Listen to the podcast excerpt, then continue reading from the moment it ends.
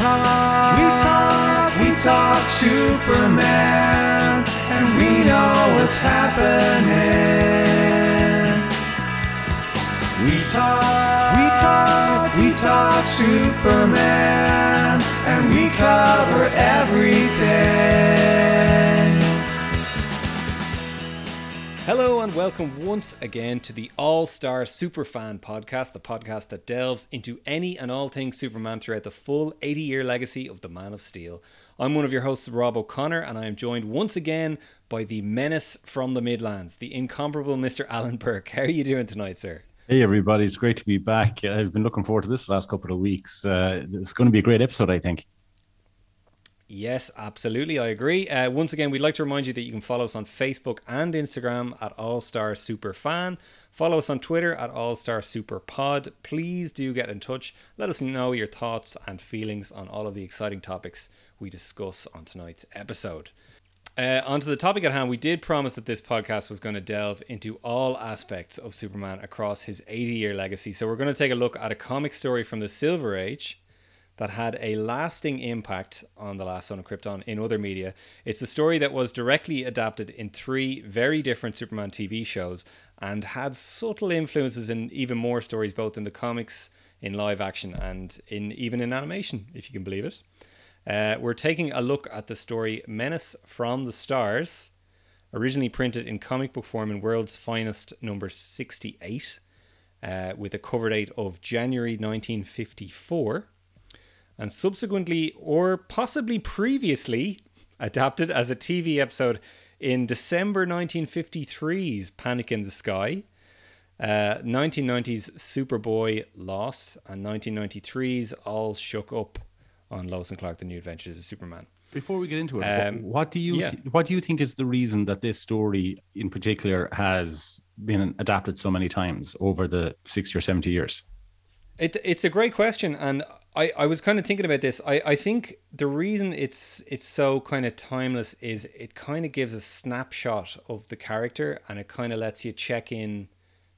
It, it gives you a reason to kind of reinvest in who the character is and what he's about and what he can do and and what his relationships are Yeah, and you know I, I think in in all the different versions of this story even to a certain extent the superboy version which is the most kind of alternate of all these different stories we're going to talk about like they, they all give you a chance to sort of re-explore um the the sort of innate character within clark or superman superboy you know that kind of way yeah, it's it's a good Um, insight into the character in that you know if if he, you take away his memory and you know what he remembers being taught by the Kents and his upbringing and you know his history, you know what Yeah. kind what kind of a man is he underneath it all? When you strip all that away, nature versus nurture, what what kind of a man is Clark Kent? Is Kal El? And I, I think that Yeah. it's a great insight into into that. That it shows that he's he is good to the core.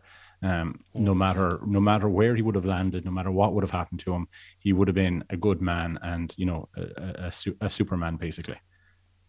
Very well said. So, for anyone who, who doesn't know, essentially all these different versions of this story involve um, an asteroid that's about to either destroy the Earth or create untold devastation.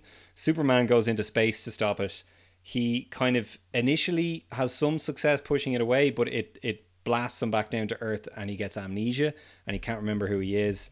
And each of the stories kind of unfold in a different way, but they, they all um, they all ultimately end with him getting his memories back, and most of the versions end with him going back into space and like getting rid of the last bit of the asteroid.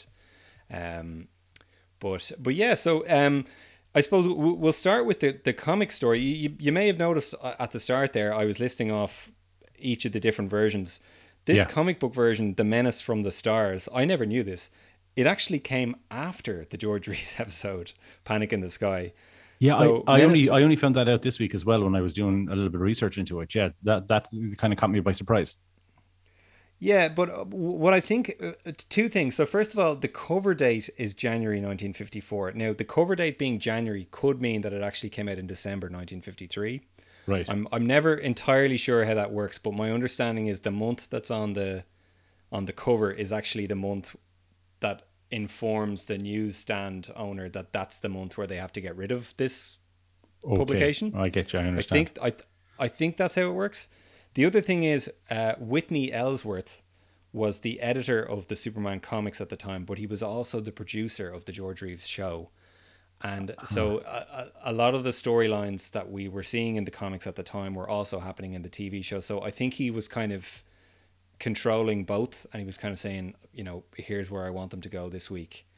Yeah, Um, and it's it's you know it, it slips right into that era of those Superman Silver Age comics because you know up to that point at the, the late thirties, obviously when they launched in the forties, um, kind of going into the fifties, it was it was getting a bit stale by the time the, 50s came around you know he was dealing with mobsters he was dealing with gangsters it was the same thing week in week out and uh, i think it was um mort weisinger who when he took it over as as editor of the books and stuff kind of you know he really upped the silliness of the whole thing and you know it, it went into space more and he introduced more of the superman family and all that kind of stuff and it, the thing everything the adventures got more bizarre and and, and more outrageous the as went Fortress on. of Solitude came around under him as well. Yeah, yeah. So he kind of took it away from that street level um, crime fighting aspect that that that that was beget, was becoming stale by that point, and really, you know, brought it out into the stars and and brought the stars down to earth uh, as such for for the stories. And um, this is a this is a, this is a perfect example of, of that era of, of comic book storytelling.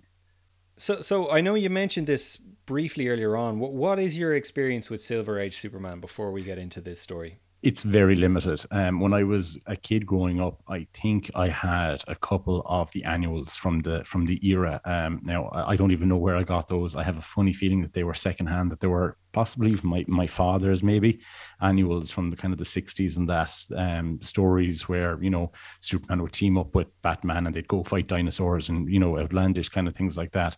Um, and it never really caught my attention. And even kind of growing up. I, I never it was never an era that I really dove into until I was an adult really when it came to things like the George. Like I didn't watch the George Reeves um, Superman uh, the Adventures of Superman series until only maybe 5 or 6 years ago. Um, and I love it. I love that that TV series. But when it comes to the books my my knowledge of them my knowledge of them would be okay but my experience of of reading them especially at at a younger time in my life would have been very very limited. I had that book, Superman in the 50s, as a kid, and I loved that book. Um, I, I think I got it when I was around maybe 11 or 12. And I remember thinking at the time, I was like, I wish I had this when I was like, you know, seven or eight, because, you know, these are great stories for an 11 or 12 year old, but they, they would be like the perfect Superman stories for like a really young child. Yeah. Like they're, they're just bursting with imagination and they're so much fun and they're really really really really goofy and silly and you know if you try to read them as an adult and you try to you know approach them as adult stories you're going to have a bad time. Yeah, but yeah. like if if you put yourself in the mindset of a child reading a comic in the 1950s your your mind will be blown. Like if if you're looking for fun there's fun to be had in these stories you know? Yeah. Um, so yeah, so th- so this is the Menace from the Stars. Um, the credited writer is William Woolfolk, I think is his name. yeah I, I saw Uh, that. ne- I, I don't know much about him now to be honest. I've never heard that writer's name before, and you know, credit where credit's due. It's it, you know, it's a fun story. I do suspect though that Whitney Ellsworth probably pushed this story into what it is. I, I think he probably told um, William Woolfolk, okay, this is what I want, and he, I I suspect he may have even told Jackson Gillis, you know, for the TV show side of things, that, Yeah. you know, you write this story kind of thing. Um, but the, the, basic premise, as we as we mentioned before, so there, there there's kind of this looming threat of this dark presence that's approaching Metropolis. It is an asteroid. Um, we see a scientist kind of hurriedly trying to contact Superman. Superman arrives. Like literally in the space of one page, we find out that there's an asteroid approaching Metropolis. Scientist, Superman arrives, and then we see Superman fly into space. This is all in one page. I, I just like- have to I just have to say I love the the, the first page the the kind of the, the it's almost like a prelude to it. It, it kind of reminded me almost of like a, a Rod Serling introduction to a Twilight Zone episode or Mm. something like that. You know, kind of the precursor to the story or this is the story that's going to follow. I really enjoyed it and like it's full of color.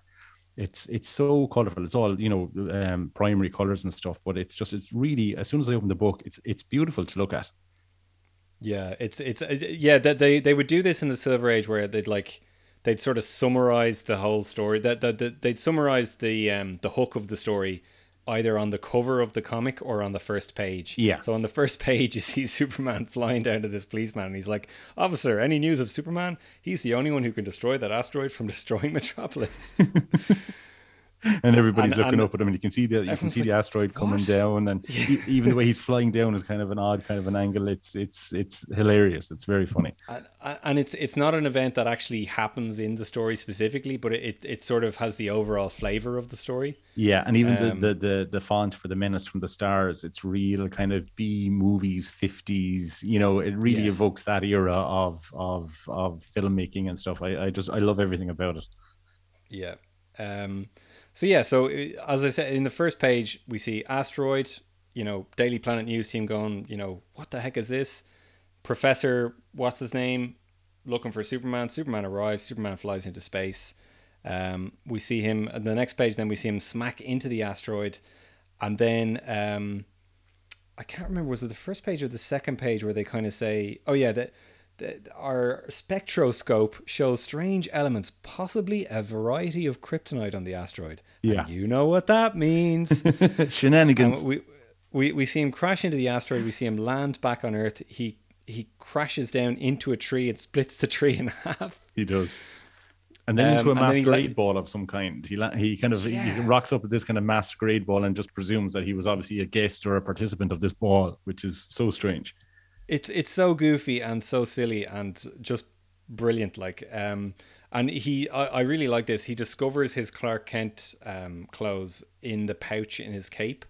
Yeah. So, What's what's um, this about? Is this is this a thing? Is this an ongoing thing at the time? Was this something that because I saw that and I had this vague memory of it before, and it's so goofy that basically he he goes around to Superman with his full suit and glasses tucked away in a secret pocket in his cape. uh, now I know, look, That- that- you know, he's wearing the Funnily suit. enough, yeah. Go go on. Sorry. He he wears. I know it's goofy that he wears the Superman suit under his clothes and the cape and everything tucked in. You know, like uh, you know, I understand that, but the, this pocket, this suit pocket, is just one step too far for me. Yeah, I, I totally agree, and it's totally silly. I, I, I do love it. yeah, me too. Me too. F- funnily enough, what I will say though is that the, the pouch in the cape was something that um, would kind of sporadically come back as recently as you know, like John Byrne comics in the '80s, where they were making Superman more seriously.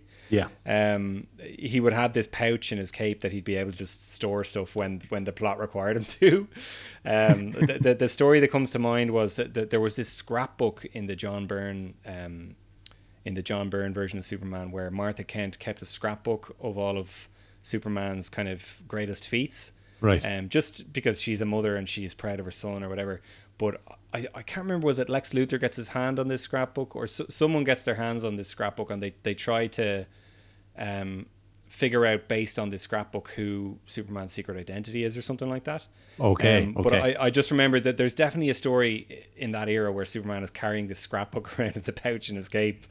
And it's that same thing where you're like, how come I've never heard of this pouch before? Like, and it's just there and he's just, there's just this book flapping around in his cape when he's flying. Okay. You know? Yeah, because Um, I, I I was just looking at it there, like I have it open here in front of me. I got it just in case anybody's thinking of picking it up or wants to pick it up. I got it in the, the collection of stories, uh, Superman in the fifties. It's one of the stories included in that. Um, It's a great collection. yeah, it's beautiful, and like I said earlier, I, I'm really impressed. I'm so glad I got it. Um, and it's on it's on page 25 of that book, and it, it just looks so silly. Basically, he's he's down this alley, the cape is open, he's kind of he's got the suit in there, and he just decides to put it on. Um, and it's it's really stuffed into the cape as well. Like it's not even like neatly folded. It's like right, like just hooshed in there. yeah yeah it is like uh, and you know we'll get into it when we get into the adventures of superman but it's uh it's at least it's some kind of an explanation to where the suit came from i suppose um because w- we'll come to it later on but uh, Yeah. you know so uh, there's there's points there for effort anyway Yeah, so so he puts on the Clark Kent uh, quote unquote disguise, um, and he just sort of wanders off to the Daily Planet. And the way they describe it is an uncanny sixth sense finally leads him to the Daily Planet building. yeah Um, now, now I like I kind of actually like that though in a, in a weird way because it's like, you know, the the idea is he's got the Superman version of a concussion and you know he's he's got amnesia and amnesia does kind of work like that as far as I'm aware. Like it, you can kind of remember things in dribs and drabs and you can. You, you know you'll, you'll have unconscious memories of things and you, you'll remember things and not understand fully what they are and, and you know so I, I can kind of give the story a little bit of a pass when they say, "Oh yeah, he just arrives at any plant because he just feels like that's where he's supposed to." I go, could you kind know, of, I could kind of understand maybe if he was walking past it and it looked familiar or something, or there was some kind of semblance semblance of familiarity with it that he he kind of decided to wander in. Maybe that's how I kind of uh, justified it in my head canon, basically. Yeah. So um, yeah, so he arrives at the Daily Planet, and they they sort of quickly realize that something's wrong. He's got amnesia. Uh, they start talking about Superman, and um, they show him a picture of Superman, and he goes, "Oh yeah, that that face is familiar because it's his own face." um, and he decides that, you know, well, that's obviously not me. I went to that ball dressed as Superman, probably because he was a friend of mine. Yeah, there's huge jumps in logic here. Huge, just you know, leaps and bounds. Talk about leaping over buildings in a simple bound. This is leap, leaping over logic It- in simple bounds. he- it's like they, they the story does everything in its power to prevent Clark from just realizing that he like obviously he is Superman. yeah, yeah, Um, but yeah, we, we find out that the asteroid is still approaching, which is a really important part of the story. And I mentioned before, it comes back in most of the other versions. That like the, the, the looming threat of the asteroid is still there. yeah. Um, so uh, you know, Cl- Clark realizes, okay, well, I got to do something. He goes back out on the street. He's got the Superman suit just bundled up in a ball, and he, you know, as so often happens in these stories, he sees a crime happening, so he throws the suit back on, uh, thinking that it'll scare the villains away or whatever. They shoot him, and the bullets bounce off him. And he deduces that, you know, oh well, obviously it's just that I'm wearing this magic costume, and that's why the bullets bounce off. So, so basically, Clark Kent went out and got himself killed. Like, I mean, if if if it was Yeah. a case that what he thought was true, he- Clark is a dead man by this point, and the story's over. But thankfully, he is Superman, so everything worked Yeah. out okay. So the the next kind of couple of pages are probably my favorite part of this story in the comic anyway. Um, just because they're just so visually interesting, and I just remember reading them as a kid and thinking, oh yeah, that's cool that that works that way, and you know the the way it's drawn. I I, I forget I, I haven't credited the artist. I think it's Wayne Boring. Um, but like we, we see him knock over a fire hydrant by accident, and then you see him like, you know, pressing the fire hydrant back down, and he jams it tightly down so that it welds back and just the way Wayne Boring draws it like it you, you just get a real sense that the metal is being sort of pushed sort of I, I, I- don't even know how to describe it's just it's just really visually interesting to look at. And then we see him fly and he accidentally crashes into a smokestack and he picks the smokestack up and kind of welds it back on with the other bricks and he uses his hand to sand down the bricks and There's you, the- you see all these sort of action lines that that that show that the the, the bricks are are sort of smoothed back down again and Yeah, and there's a- lot of- really a lot of thought seems to have gone into you know the, the the repairs that he does to stuff here. Just two things I just want to mention about the the art. I just want to get your opinion on something. Um, yeah the way that Superman himself is drawn. What do you think of that? Um, I, I, I think it, it. I mean, it's obviously he's very sort of broad chested. It, it feels like the 1950s idea of what they thought. Um, it, that really kind of Charles Atlas kind of Yeah, because I, I old, had old fashioned version of of what muscular was. I had actually kind of forgotten what it is, and I I, I have two um, drinking glasses in front of me in the in the cabinet in front of me, and one of them has the 1950s Superman, and one of them has the 1980s Superman, um, and they're right Oh, beside each cool. other, and you can see the, the the difference in the physiques and stuff between both of them. But uh, I just thought he, he I always think that he, he it looks a little bit odd. He's kind of these like he has this kind of massive wide torso, this short little Superman cape, and then these kind of gangly kind of legs that don't match the rest of his upper body. Yeah. Um, no, I, I I do love it. I have to say, I do love it, and I remember the '60s cartoon. I don't know if you ever saw the the 1960s um, Superman cartoon, but he's he's he's pretty much drawn the exact same as that. Yeah, I, I, I can picture it in my head. I, I I feel like I've seen a few episodes. I feel like was Bud Collyer still the voice actor? Yeah, he was. Bud Collyer returned. Yeah, I, I've definitely seen an episode or two of that. Yeah. yeah, yeah. Um, but but like to, to your point it you know that they do um when John Byrne kind of rebooted Superman they made a conscious effort of making his physique look more modern and Yeah. contemporary and they they looked at Arnold Schwarzenegger and all that kind of stuff and you know like you have to remember in the 1950s people didn't train their abs like that wasn't the thing back then yeah, yeah, yeah. Um, and I'm not a huge. I'm not. I'm not saying that I'm a huge fan of the the over muscle kind of '90s version of Superman. You know, I like a Superman who looks pretty much like that looks fit and athletic, but you could pass for an average guy. I I, I don't like the, the over buff Superman either. Um, but it's just it just it kind of it, it I for, completely forgot um aesthetically how he looked in in this era of the comics, and I just found it so funny. The other thing as well in, in relation to these panels.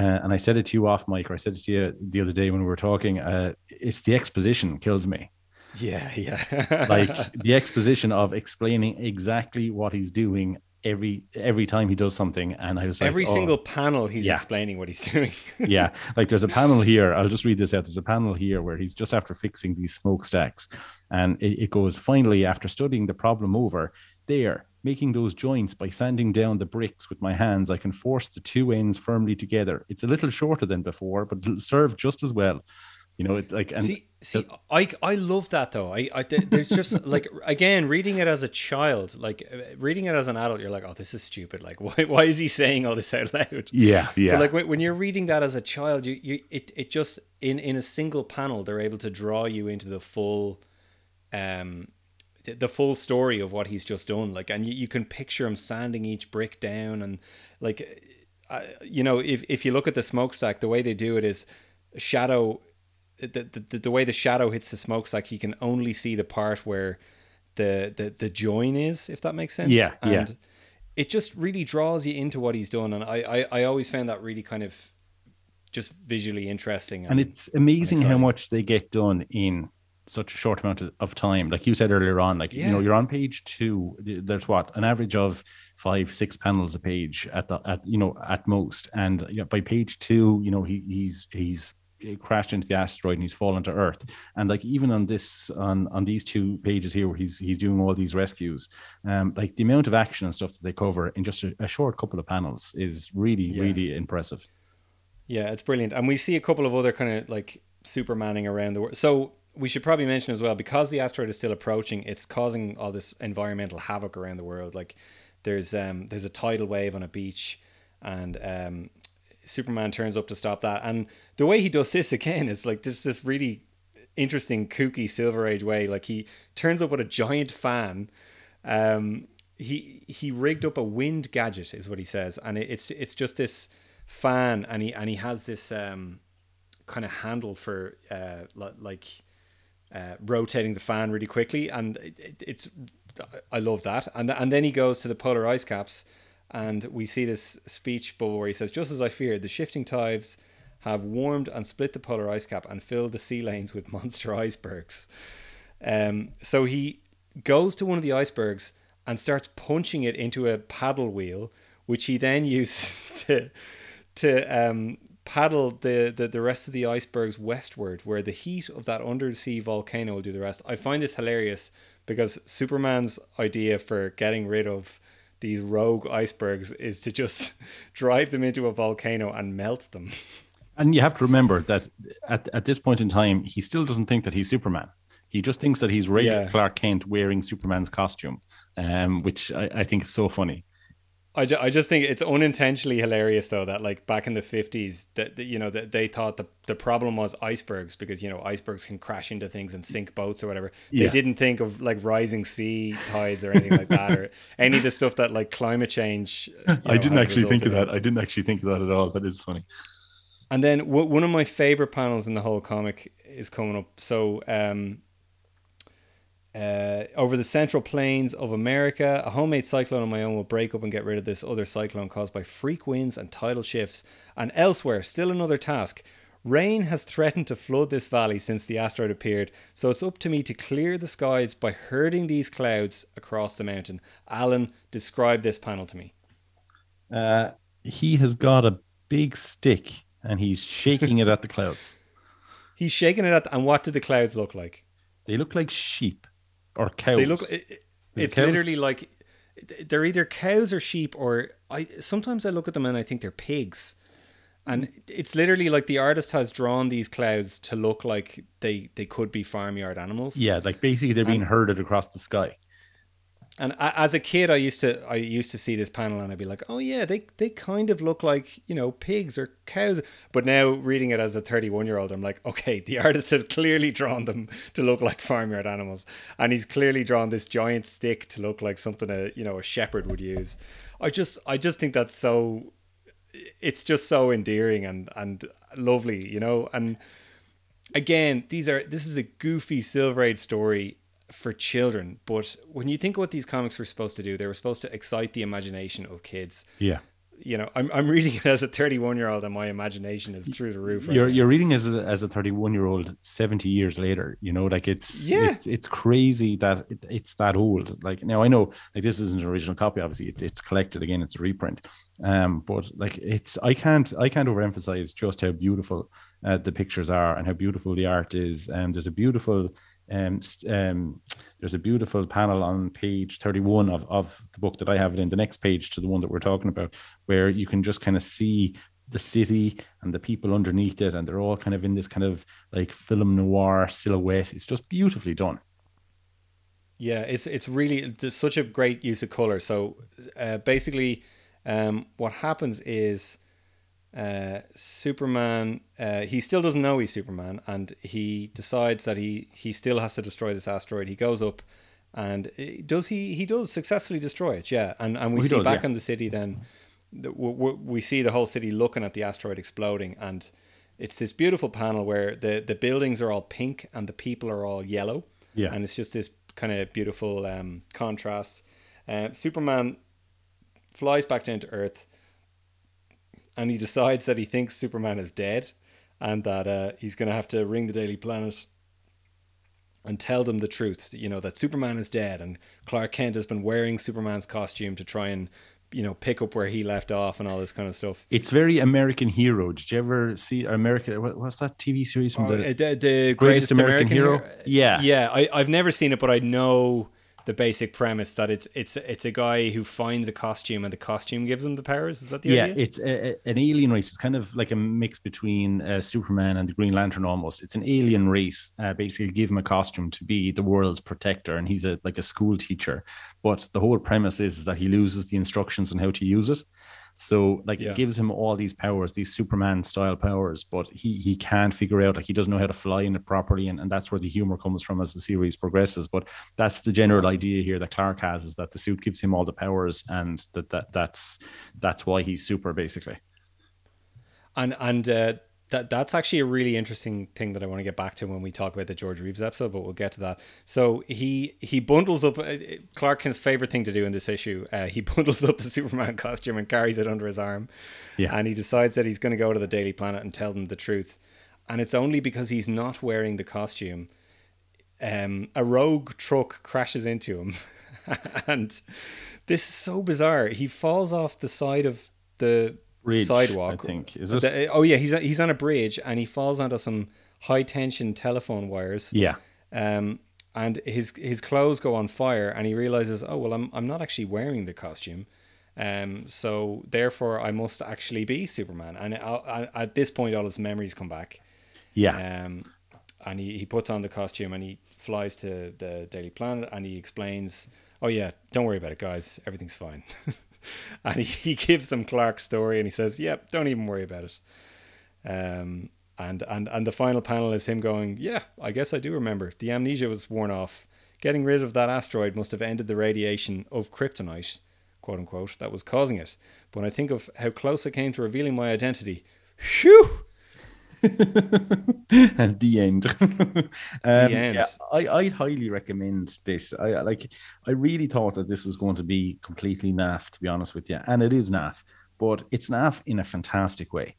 You know, it's really enjoyable. I sat down here a couple of days ago with a cup of tea, and um, the family were out, and I sat down. I opened the, I opened up the book, and I was reading through it, and I was just I really enjoyed it, and I went on to read some more of the stories from the year from that era and stuff.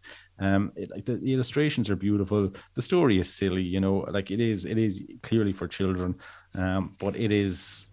It's it's definitely worth reading for for any Superman fan, definitely any Silver Age fan. I'm sure if you're a, a diehard fan of the Silver Age, you've read this story already. But if you haven't, I'd highly recommend that you check it out. Yeah, and, and and like to that point as well, like I read these stories as a kid and I absolutely loved them. Like I Yeah. you know, I and th- this was well after I'd I'd read plenty of modern Superman stuff at that point. I'd I'd read loads of kind of comics from the 90s and stuff and I, I did enjoy all that stuff, but I remember reading these when I was kind of 11 or 12 and going this is great. Like I, Yeah. I want to read 100 issues like this. And w- w- what I would say is, I think this particular uh, collection, Superman of the 50s, is it, it collects some of the best stories. And if you can get the updated edition as well, which I, I had the original edition, which I think is the one you have, Alan. I recently got the updated edition on Comixology, and that has even more stories in it, which I didn't even realize. Yeah, it has a, it has an introduction into it. My one, I'm not sure which one I have now, but it has the introduction into it by um, Mark Waid on it. Um, Mark Waid, where yeah. he he basically says, "Look, these stories are silly. Sit back and enjoy them," and he's dead right. He's dead right. And and what I would say is like if you have kids, you know, if you have a, a child under the age of sort of 13, 12 or 13, like th- th- this is these are great Superman stories. Yeah, Like, and you you don't know, have to worry about continuity or any of that stuff that you have to worry about now when you you know where you dive in post crisis, pre crisis, all that kind of stuff. Like there, it's basically like a te- television show where every story is completely you know self contained. You can sit down, read one story, you can skip four stories ahead if you see something that catches your eye. Read that story. You don't miss out on anything. Like it's perfect for children. It's perfect uh, for young kids. Like if my daughter now was a little bit older, if she was kind of seven and eight and she wanted to read a Superman book, this is one hundred percent the kind of thing that I would give her. I suppose m- moving on now, um, we're going to look at probably the most iconic episode of Adventures of Superman, uh, starring George Reeves. Uh, but I, what I want to do first, Alan, is just ask you. I know you alluded to it a little bit already. What is your relationship with this show? Um, it's again, it, it's limited enough. I've uh, my first interaction with anything to do with the George Reeves legacy, the era of Superman, was Hollywoodland, the movie that came out there back around 2006, 2007, where Ben Affleck uh, played George Reeves and kind of told the story of his time uh, as Superman and kind of the struggles that he had personally, and then unfortunately his his death in 1959. Um, and then a couple of years ago, I picked up the box set, the complete series in uh, golden discs in, in Dundrum in Dublin. I think I got it for like 40, 40 euro or something. And I, I brought it home and I watched, uh, I'd say the majority of the first season. I really enjoyed it, to be honest with you. And again, it's the same thing where, as the book, where I was like, oh, this is going to be naff. And, you know, but it has such a, a, a charm to it. You know, he's not the kind of Superman that I would envision, but he's such a great 1950s era. So he's, he's exactly like the guy in this book and that story that we just read. You know, like they really did a great job of transferring that kind of style and that those kind of stories onto the silver screen. And what they what they did do was was very impressive for the time. Um and they're short you know the the, the episodes are 20 minutes 30 minutes long. And it's very one dimensional you know there's not a, a great amount of depth to the stories. But again uh, he is just really uh he's magical in the role. He, he's a great clark kent. He's a great superman. And i just really enjoyed them. They're just they're just fun stories. Yeah, I, I completely agree. So I suppose my relationship would be similar. I, I never even knew this existed as a kid. I, m- I remember reading uh, an old comic I had somewhere had like a trivia thing at the back of it, and one of the trivia things was that um, in the old Superman show, Perry White was mayor of Metropolis before he was editor of the Daily Planet. I was like, what? What old Superman show? What are, what are they talking about? And it wasn't until much, much later, like uh, when sort of internet message boards and all that were a big thing. And I think Superman Returns was was kind of about to be released, and that they they did a big um, big push on all the old Superman shows where they released Lois and Clark season one, Superboy season one, and Adventures of Superman uh, season one. That they, they all came out on DVD around the same time. And I Yeah. I feel like it was probably 2006 or 2007 where I finally got the first season. And yeah, absolutely. Just you know, I I I would have been 16 or 17. You know, watching these, and I just thought, yeah, these are great. These are so good, and especially that first season. Um, they go for this really kind of dark film noir almost kind of vibe to them, and they're Yeah. they're, they're, they're I'm very a huge violent fan and of they're film noir so yeah. Um, yeah, totally. Like that, that they're they're just a little bit more violent and dark and dangerous. Um, a lot of kind of gangsters getting getting shot in alleyways and stuff like that. And Superman actually punches people like throughout that first season, and it's great. Like it makes no sense. Yeah. Like he should be shattering their bones, but you know, whatever, just go with it. And it's so much fun. And I think George Reeves, you mentioned as well, his performance as Superman was was very interesting, very very different. Like he's a little bit more gruff, a little bit kind of, um, you know, he's very authoritative and almost almost a little bit kind of um short tempered, uh, I would say, but just very, very commanding presence. And you, you can absolutely see how, you know, a generation of kids back then were just entranced by this man and everything that was going on. And there are still people to this day who talk about, you know, oh, well, you know, it looks silly to modern audiences or whatever. But back then, you, you have no idea how much of an impact this had on kids back then. Like it was, we, we were just completely under the spell of this man and you know every time we we sat down to watch Yeah. the tv and this was on like that nothing else was going on and it, it does feel like it had much more of a kind of a lasting uh, legacy than than some of the the subsequent shows which which kind of came and went you know that sort of way Yeah, in in terms of like the documentaries and stuff that came out around 2006 when they were releasing all that kind of extra content for Superman, you know, prior to the Superman Returns release. I mean, they interviewed a lot of of big names in kind of geek culture and, and music and stuff. Like they, Mark Hamill spoke a good bit in the documentary about what a huge effect this show had on him. You know how much he loved it, how much it influenced him. You know it really, and you could see his love for it when he spoke about it. Um, you have Gene Simmons, you have all these people who who, who grew up on this on this show and and loved it.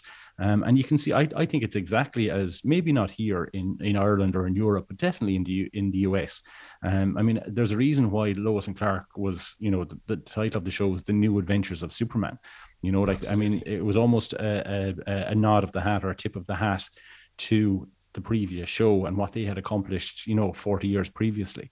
Um, but yeah, you could see you could see the love in people like Mark Hamill when they spoke about it. They, you know, he was almost gushing over the show. And in terms of of, of George Reeves Superman himself, when you were saying earlier about his kind of his demeanor, he really reminds me of what I would imagine a police officer of the time would have been like. You know, for better kind of or way- worse alan for better or worse, you know, Yeah. you know, 50s cops, I can only imagine. But you know, that's he like he's kind of like this stern, authoritative figure, but yet he has this kind of softer side to him as well, you know. Yeah, and and that's I I sorry I didn't mention that. Like George Reeves, when the time came, he did have like unimaginable levels of warmth and kindness to him. Yeah. Yeah. I don't think George Reeves ever understood the impact that he had on those children and even young adults who were watching that show at the time the fact i like i don't think he would have ever conceived that 70 years later he would have been held in such a high regard for what at the time was considered a silly kids tv show. But jack larson spoke um, and, and noel neill who played lois lane as well said it like that he, he was held in such high regard by the people whom he worked with that they, they had a sign on his door that read something like honest george the people's friend That's and amazing. you know what more could any man ask for than to be thought of in that way by the people that you spend you know whatever it was 18 hours a day with you know? Um so you know he was obviously a, a, a really good man. Um and you know uh, unfortunately he, he passed away the way he did so. Yeah, and and I mean I, I I do quite enjoy that movie Hollywoodland. yeah. A lot of a lot of people take issue with the way it sort of portrays everything that happened, and it it does feel a little bit exploitative in a way. It doesn't feel like it's quite exploring the story to its full extent. It it is definitely a a really interesting movie and well worth checking out. But um, I feel like there's a little bit more to the story than than what they than what they say. But let, let's get into the um the actual episode. So Yeah. the the episode is called Panic in the Sky, and it aired in December 1953, and it was written by Jackson Gillis, whose name is going to come up again later on.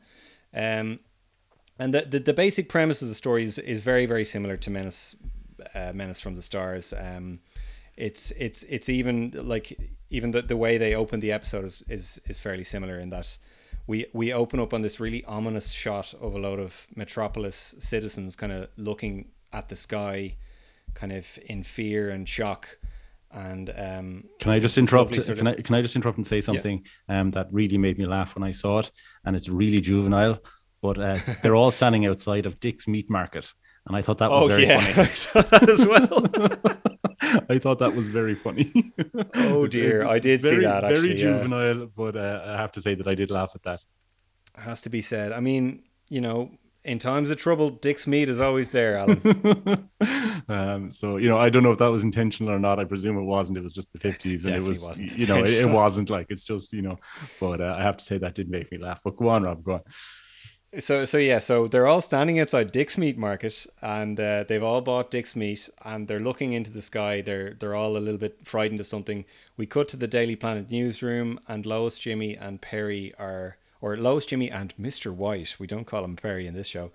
They're all looking out the window at this sort of unknown entity that's approaching, and I think Jimmy has binoculars or something like that, and Jimmy says this thing where it's like you know, I, I wish we could see it. It's that the, the light is so blinding, or or it's casting such a shadow that we can't see it. And like, even though the camera doesn't actually pan back to the the asteroid for a couple of moments, like they really paint a picture of just sort of the disorientation that this is all causing. Yeah, and it's something that I really um, admired about it because they actually did a better job, and we'll talk about it when we get to the Lois and Clark episode.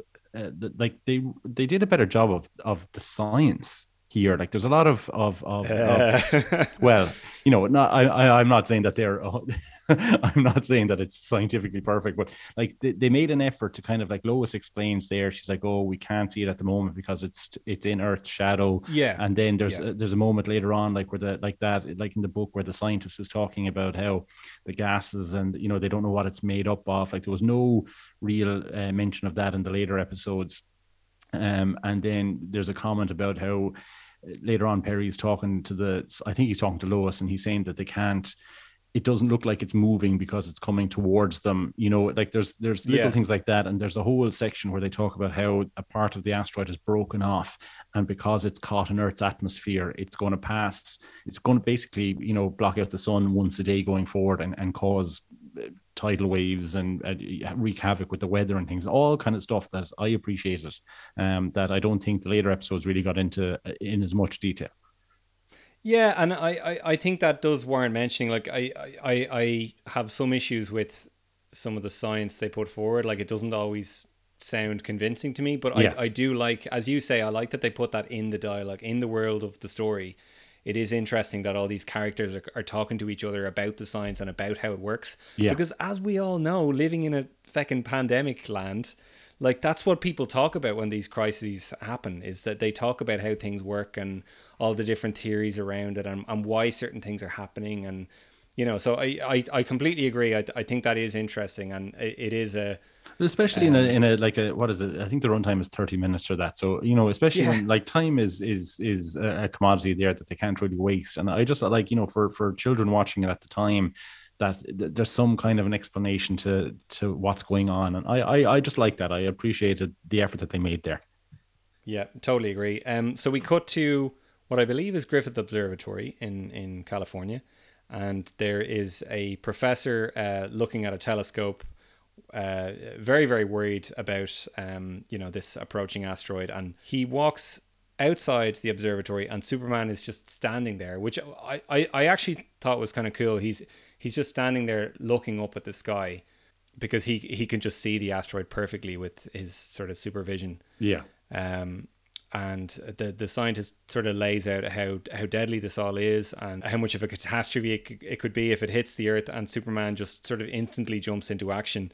But the scientist sort of says, you know, that, that there could be anything up there. You know, we've reason to believe there there could be some kind of kryptonite up there, or what if there's some sort of other unknown element that may impact on you or may harm you and all this kind of stuff. and Superman responds with a very Superman. It's just a chance I'm going to have to take. You know, the Earth's in trouble. He can't stand by and think about that. He's just he, he he's just going to be Superman and do his best. And you know, again, I like that.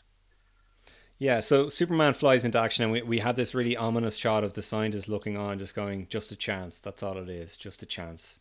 Yeah, Um, and which, then we have the which I I think actually works to this day. It's a, like kind of a cool little moment of of uh, weight. It's it's a little bit hoping of, against hope. Yeah. yeah. it's it's it's that little bit of weight where you really think, and I can imagine kids in the fifties, like there's no other shows like this. There's no Falcon and Winter Soldier TV shows that they're watching. You know, this is as, this is as, as big as it gets, and you know, Superman's Yeah. flying off to stop this asteroid, and it could kill him because you know when you're ten years of age in 1954, you know this could kill Superman, and you know you're at the edge of your seat, and yeah, I I, I liked everything about it so far. I was I was in. Um, the flying sequences, even T- that. Tell me about the flying sequences, Alan. That's what I was about to say. Well, he, he runs off and he, he what looks like he he jumps on what I would imagine is some kind of a springboard and is shot off screen, and then he's basically kind of dangling in front of a uh, what is it like a front projection kind of a setup, but it's yeah, like he look. Let's be honest, George Reeves does not have the um skill set that Christopher Reeve later displayed for wire work and that, you know, but he's kind of just straight at hands are straight out and he's kind of at this awkward angle and he's he doesn't really move, he's just going straight and everything's flying by him. But you know, again, 70 years ago, I was I I was I thought they did a good job. You know, I think the worst effect in this um, episode is is the asteroid itself. It's it's or the and the Earth. It- it- like the asteroid is basically looks like a ball of tinfoil hanging on a string and kind of lit with sparks or something from behind. And the Earth is is clearly like a, a, a plaster mold of the Earth and that. But I have to be honest, I, I I was impressed enough. I thought the flying was going to be a lot worse. Yeah, I, I, I, I have a couple of thoughts on the flying. Like I, I really like the the sort of springboard takeoff thing Yeah. that you just mentioned. I, I, I think that's really endearing and, and really fun and it, it looks like he's just sort of bounding into action in, in a in a really fun energizing way. Um so i really like whenever they do that. And like there's a few episodes where you can actually see the springboard come into the shot which is great. Um i'm less fond of the you know the, the bit where there's you know you can see this rear projection shot of the city Yeah. behind him. And th- th- it, it's not even that I, I don't like the rear projection. I think that's fine. It actually looks okay. It's it's the way they sort of dangle george reeves in front of the camera. Yeah, and like they, they'll have him dip forward and then like pitch up and his face just looks like he's in pain the entire time Yeah, there, there was a there, there was a shot of his face at some point, and they're clearly blowing a fan in his face or something, and he just looks Yeah. like he's in agony. He looks like looks like he he's is- constipated he looks like he's. I, I can just imagine that he's contemplating his entire life and his entire career at that moment in time. totally and and it's it's interesting that um you know the, the the flying effects were at their most ambitious in season two. Like they they tried out all these different things and you know they did they did these more close-up shots and they did these tilts and pans and all this stuff. Yeah, once you get into the color episodes in season three, it's all just very, very straightforward, bog standard, side on shot of George Reeves flying from left to right, and that's it. That's Right, all you ever get ever again. So it's almost like they kind of knew, okay, there's a certain thing we can do, and that's that's what we'll do, and the rest of the the, the rest of these things don't really work. yeah, yeah, Um, yeah. which which is a shame in a way. Like I, I I would have liked them to try and keep experimenting and keep trying out different things, but. you yeah, well, look, they, that's- they they could have been a lot. I, I know in the Kirk Alyn um, serials and stuff, uh, they did it through animation. Um, and like again, I, I understand it was the 40s and stuff, and they, you know, but uh, it, like that doesn't work. Like this is much better than that. It's you know much better. that is takes you better. out of it straight away if you watch those old those old kirk alyn serials like that it just takes you out of the whole thing you know whereas this i know it does look naff like it's 70 years later but uh, it, it's I you have to respect them that they they they made an effort and they tried and it yeah it's yeah, it's, and, it's and a- they used the actor, which is like Yeah. something that modern superhero movies could could take a you know take a note from is like use your actor, film their actual film their actual physical form. Stop relying on computers or Yeah. animation. yeah know? yeah absolutely Um, I, I couldn't agree more So yeah, so Superman flies into the asteroid. Um, and do do we see some kind of explode? Yeah, we, we, We do, We yeah. cut back to Metropolis, isn't it? yeah we do we there, there's the, oh, we see a cartoon explosion. We do. I was just about to say it because when I was mentioning the the, the animation from the Kirk Alyn serials, the actually the explosion of the asteroid is an animation, um, and you know it, it, you, you can tell it's an animation, but you know it, it does the job, and yeah, I liked it. Yeah, and it, it's it's rare that they they would do that on George Reeves. Like usually everything would be kind of played for real. Yeah, So it's rare that they used animation, but like I'll definitely allow it, you know, that kind of way. yeah, hundred Um, percent. So then Superman lands in what I'm assuming is probably the San Fernando Valley in California. Now, I have a lot to say about this scene, but I, I'm going to let you explain it. I'm going to let you explain it first, and then I'm going to jump in and just uh, comment on it.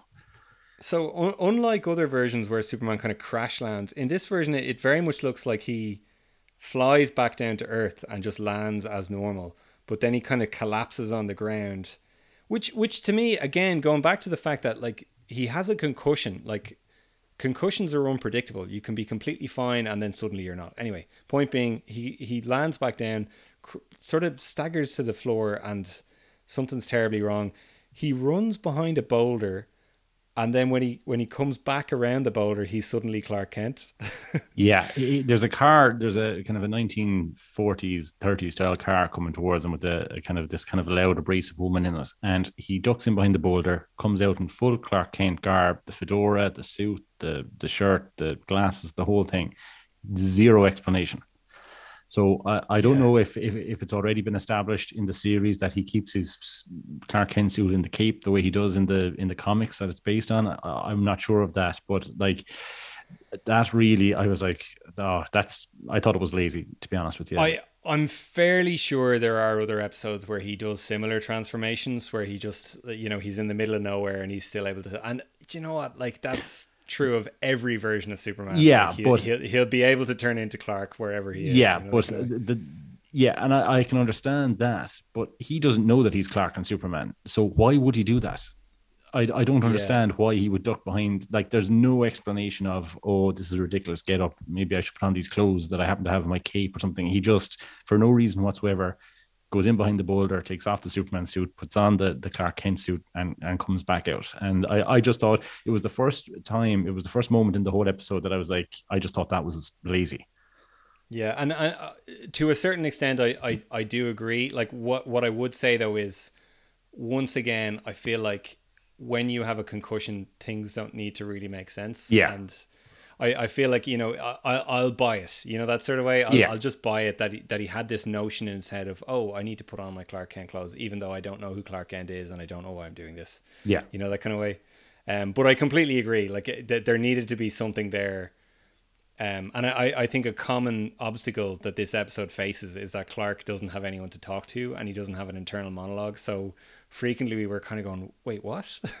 Yeah, and they, they kind of in the later episodes they kind of uh, he has the Kents uh, Clark has the Kents that he can kind of speak to Jonathan and Martha here like you like you said there he, he doesn't really have anybody and it's all internal and some of the the steps that he takes you, you, it, they don't really make sense to the to the viewer. yeah. So um, as, as, as you uh, so accurately put it, he, he gets into the car with this abrasive woman.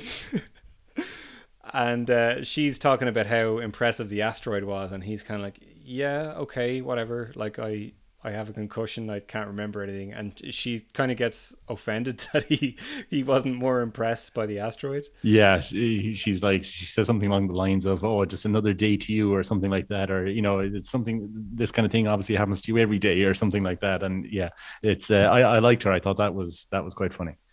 I liked her, but for me, I know I know you were annoyed about the Clark Kent thing. What what annoyed me about this scene is like this is clearly a like a rural farmland, Yeah. wherever they are. So are we to believe that this woman in you know God knows where drove Clark all the way back to Metropolis? That's exactly. She's obviously going into Dick's meat market. Dick's, yeah, she's got the meat right in the back, and Dick's waiting for her, baby. Um, Um, that, that's what I told myself. You know, she she's another one of Dick's customers. So you know, she, she just she just she just kicked Clark out at the side of the curb outside the meat market. I'm so glad you've that that's instantly explained everything for me now. Just Dick was ready for her and he was waiting on the delivery. So thank you for that, Alan. Um so yeah, what what does happen next? He he arrives I think he wanders back to his apartment. Um, Oh, yeah. and Jimmy Jimmy is waiting for him there. Um, and Clark, I think, in fairness to the the script at this point, Clark has some kind of line where he goes, "That that you know that this felt like the right place to come. I, I don't I don't know why I'm here or something like that." Yeah, um, you know, Jimmy kind of realizes he's disoriented and he starts talking to him. And Clark has his back to Jimmy, and that this is one of the most tense scenes in the in the Oh my god, I loved this. Um, I, Yeah, it- I, it's- I it's thought this was brilliant, like. yeah, I loved this. Even I like I know the setup. I'm 36 years of age. It's 2021 and he starts opening up his shirt with his back to Jimmy. He's kind of like he's hot or he's confused and he starts undoing the, the buttons of his shirt and revealing the Superman S, but but Jimmy is behind him. And I was, Yeah. I swear to God, I was on the edge of my seat going, oh my God, Jimmy's going to see it. And I love, like, I love, I always love that image of Clark in his Clark Kent get up. Um, especially this era of Clark and the, the shirt's undone and you can see the suit. It's like that. I think it's the Alex Ross painting, is it? Where he's sitting in the armchair and he's tired. I can't remember if it's from Kingdom Come or what it's from. yeah, you're right. It is. Yeah. yeah. I love that image, and I love, I just love the visual of Clark Kent with the with the shirt open and the, the Superman suit on underneath. But I was like, oh my god, Jimmy, is Jimmy going to see it or is he not going to see it? And then Jimmy kind of leaves to get lunch or get something, and he he doesn't he doesn't see the S. But oh, I I, I loved that that that moment. and and it's so cool because like the way George Reeves kind of physicality is in the scene, like he's kind of swaying from side to side. It looks like at any moment that he could turn around and reveal it to Jimmy. Yeah, yeah, and does. you're kind of waiting for that to happen, and it's it's it's a really well done kind of sequence. And just an interesting bit of trivia here. Um, they they never did a shirt rip on the George Reeves show. They didn't. They, they they never had that moment where Superman like rips his shirt open and he's he's wearing the Superman suit underneath. This is the only time where you see him wearing the Superman suit under his Clark Kent. clothes. never, I never knew that. That's that's really interesting. I never knew that. Now I I might be mistaken, but I'm I'm pretty sure that's true. That like you never see him like usually he's just fully Clark Kent or he's Superman. It's one or the other. There's no in between, and this is the only in between sort of moment. And um, like George Reeves always wore like this padded muscle suit underneath his Superman suit. Okay, this is the only time you see him not wearing that. So you're just seeing George Reeves, and he's, I, and I think they actually had to specially make a, a, a Superman suit to wear under the George Reeves under the Clark Kent suit. Oh wow! So it's it's not it's obviously not it's so you- it's not the one that he normally wore because it wasn't it wasn't fit it wasn't fit for the padding and stuff. I, I think so. I, I, I might be mistaken now, but I, I think that's the case. Like this is a, a unique um, Superman suit that he only ever wore in this particular scene. Now I might be wrong. Because in terms of the suit, and we'll see it shortly um, when we talk about it, but it's it, it's basically a woolly jumper. Am I right? Like it, that's what it looks like. It looks like it's made of wool. Yeah, it, it is actually made of wool. Yeah, um, Like that and, and seems like a really terrible idea. uncomfortable. Yeah, no, no, totally. So, uh, I suppose we're we're getting back into the, the the meat and potatoes of the episode. Um, Yeah. Jimmy runs off to get coffee and sandwiches. Yeah. uh, which I love. Jack Larson, he says, "Mr. Ken, I'll go and get coffee and sandwiches." uh, and and he says sandwiches a couple of times. I just think it's so funny. Jack Larson is unintentionally hilarious. He is. He's very show. good. Very good. Um, God bless him. And so Clark sort of staggers into the shower, and Jimmy arrives back with the coffee and sandwiches. Oh, you, you missed. You, we missed the part. You missed the part where he accidentally finds the other costumes. Is that not here? Oh, The yeah. secret, the secret compartment. Yeah, that's kind of cool. So he stumbles into his um, wardrobe, and he kind of pulls on this um, like coat uh, Coat hanger, I think. Yeah. coat hanger. And, and a secret panel opens and he's got his Superman costumes in there and he's kind of going, huh, what are these? The wall And of the wall. The wall of wool.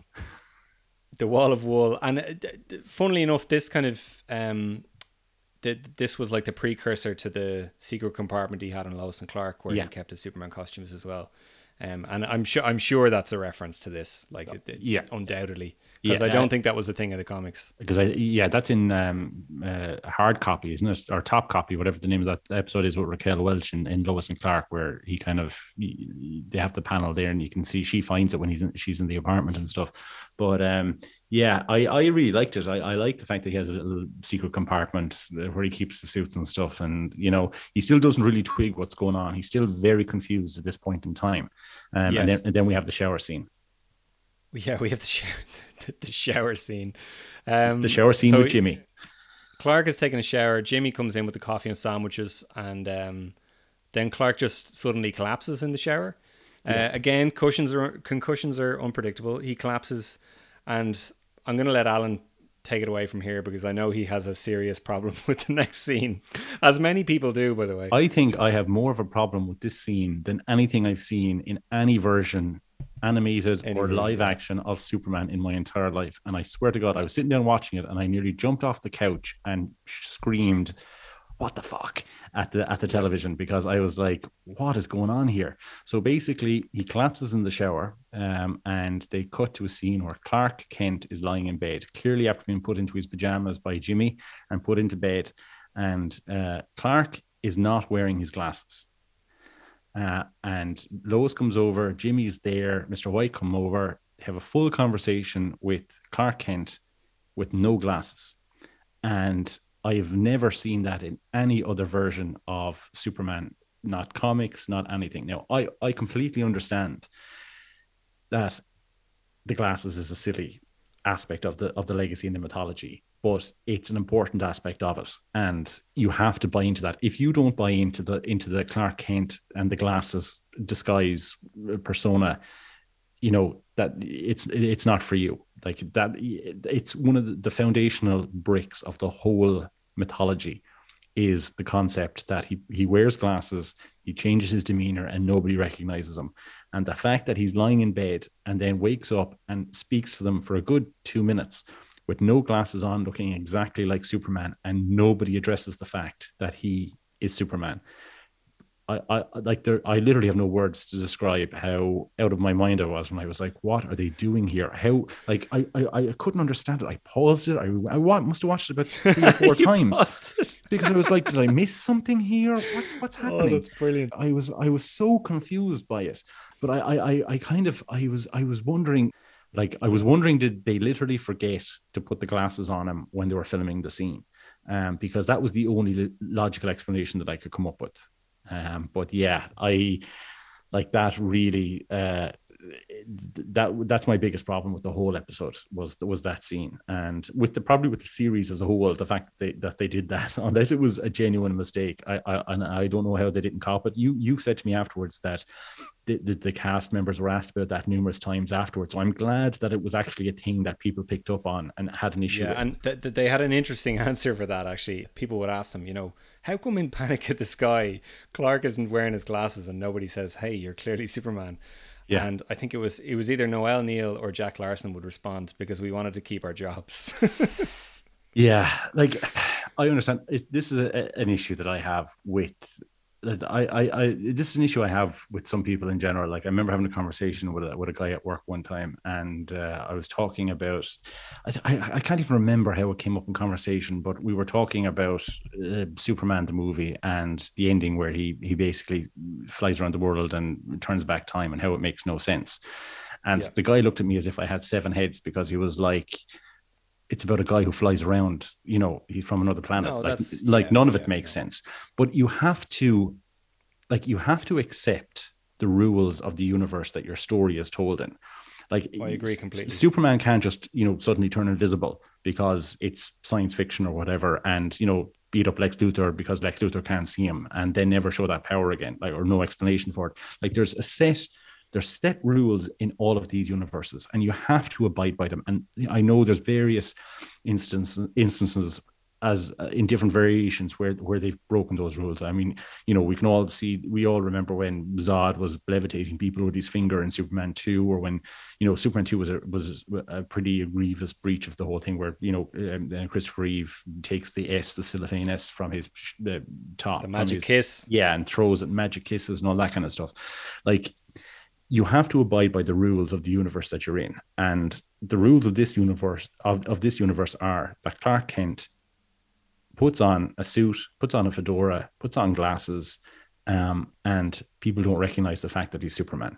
And when you breach that rule so significantly by having him, it just looks like they didn't, they either were incompetent and forgot to put the glasses on him, or that they just didn't care enough to just put put the glasses on him. You know, there was I I don't understand how it happened or why it happened, um, but look, it is what it is, and you know, it's it's like I was just going, I was just about to say that it's a small indiscretion, but it's not. I, I think it's pretty unforgivable to be honest, and I'm actually surprised about how annoyed I am with it.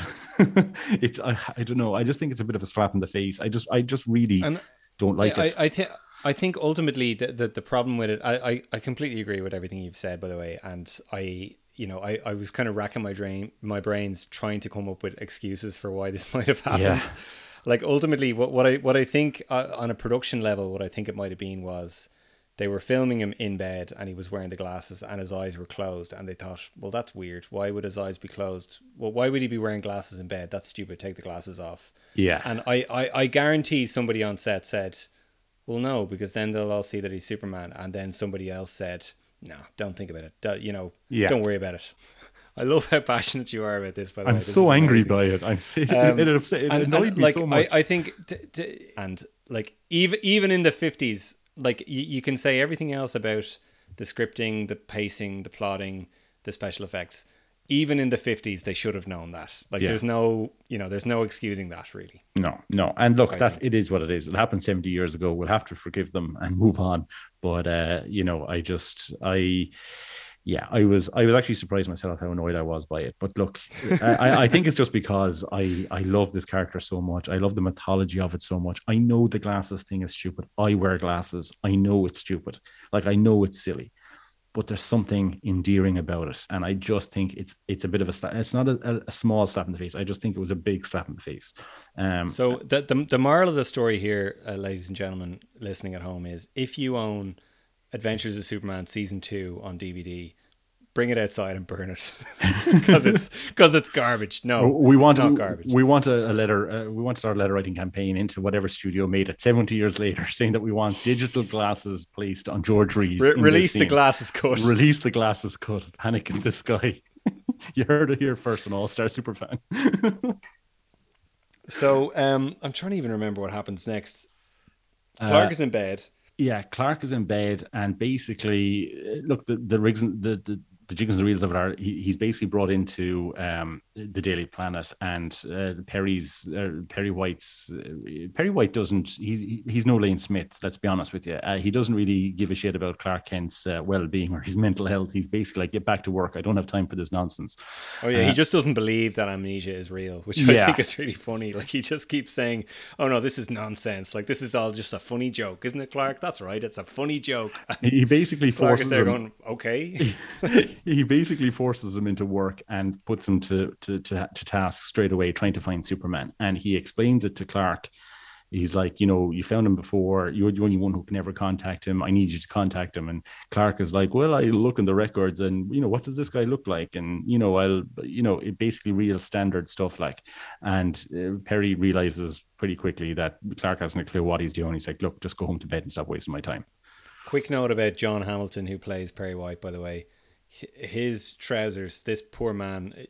Like I, I looked up John Hamilton one time. He was born in the in the eighteen hundreds. Like he's a very very old man, and his He's not still alive, are- is he? He's not still alive. God, absolutely not. It's just when you said His he's a very he's a very are- very old man. I was like, geez, that's he's, he's doing well. like his trousers go up like I I don't believe there's more than five centimeters below his nipples to where his belt is. like his trousers go up so high, and that little that little tie he's wearing is just so adorable. Like Yeah, yeah. just this tiny little tie that goes down as far as his belt, and God bless that man. Like I I think you said it there. He's no Lane Smith. He's very much what the Perry White in the comics was Yeah. at the time. Just this loud, cantankerous man, always chomping a cigar, Yeah. always shouting. Just very, very. You know, I, I almost feel like if he if if this version of Perry White was alive today, he'd have a right wing kind of YouTube show like Alex Jones or something like that. He's a like he's a little bit more like J. Jonah Jameson. I was just Perry about to White. say it. He's more like J. Jonah. Yeah, yeah, yeah. He's kind of like the precursor to J. Jonah Jameson.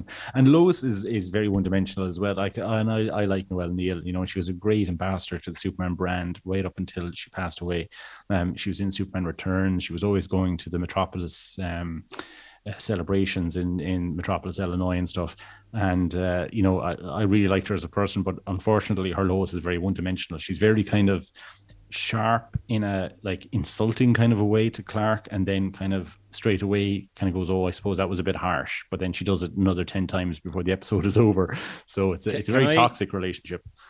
Can I say something really sacrilegious, Alan? Okay, Phyllis Coates was so so much better as Lois Lane. I agree. I agree. Vastly better Lois Lane than Yeah. So for anyone who doesn't know, uh, Lois Lane in season one of Adventures of Superman was played by an actress named Phyllis Coates, and she actually had co co-star billing with George Reeves. So when the when the screen came up at the start saying starring, it said starring George Reeves and Phyllis Coates. Uh, but for whatever reason, and it's never really been explained why, but Phyllis Coates didn't come back after the first season, and she was replaced by Noel, Noelle Neal, who played Lois Lane in the Kirk Alyn uh, chapter serials. And Noel Neill is such a sweet lady, and she's very charming and lovely. But as you said, she she just sort of she just plays Lois Lane like this put upon housewife who you know never really stands up for herself and just sort of goes along with the plot Yeah. and Yeah. she's very much kind of just a satellite character whereas Phyllis Coates was kind And of more Phyllis like Terry Coates- Hatcher Phyllis Coates was in um, Superman and the Mole Men as well, as well, wasn't she? Was that Yeah, Phyllis she Coates? was, yeah. She was, yeah. yeah and but that was kind of part of the first season wasn't it like it was yeah, it was basically the jumping off point. And I, I, and I could be wrong, but uh, do I remember it right that she actually was the first actress to play Lois Lane's mother in Lois and Clark? yeah she was yeah and Yeah. I, I feel like that's no coincidence Yeah, it- personally Yeah, yeah, yeah. Um, no, I, I, I completely agree. I love Jack Larson.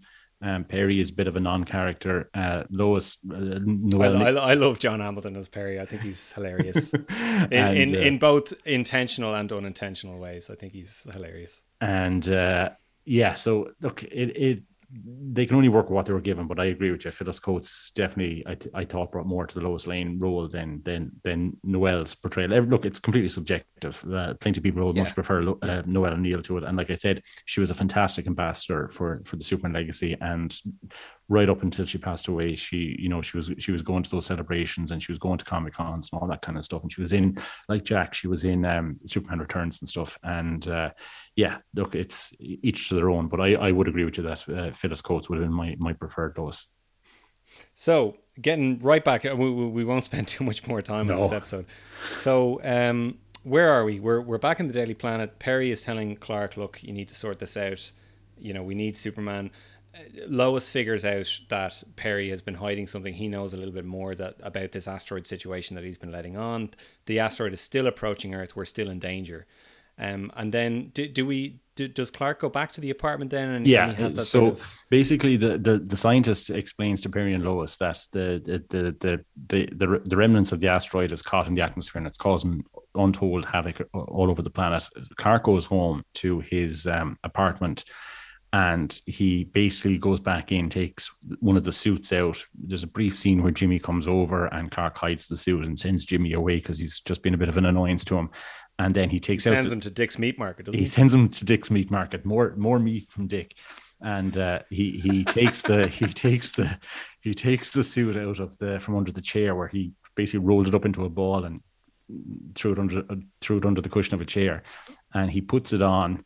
And I'm I'm trying to remember exactly how he. I think he just remembers. To be honest with you, I think No, he just he- puts the suit on. He looks at himself. He, ha- he, he funnily enough, he keeps his Clark Kent he he keeps his Clark Kent glasses on when he looks in the mirror with the suit on, even though there's nobody there.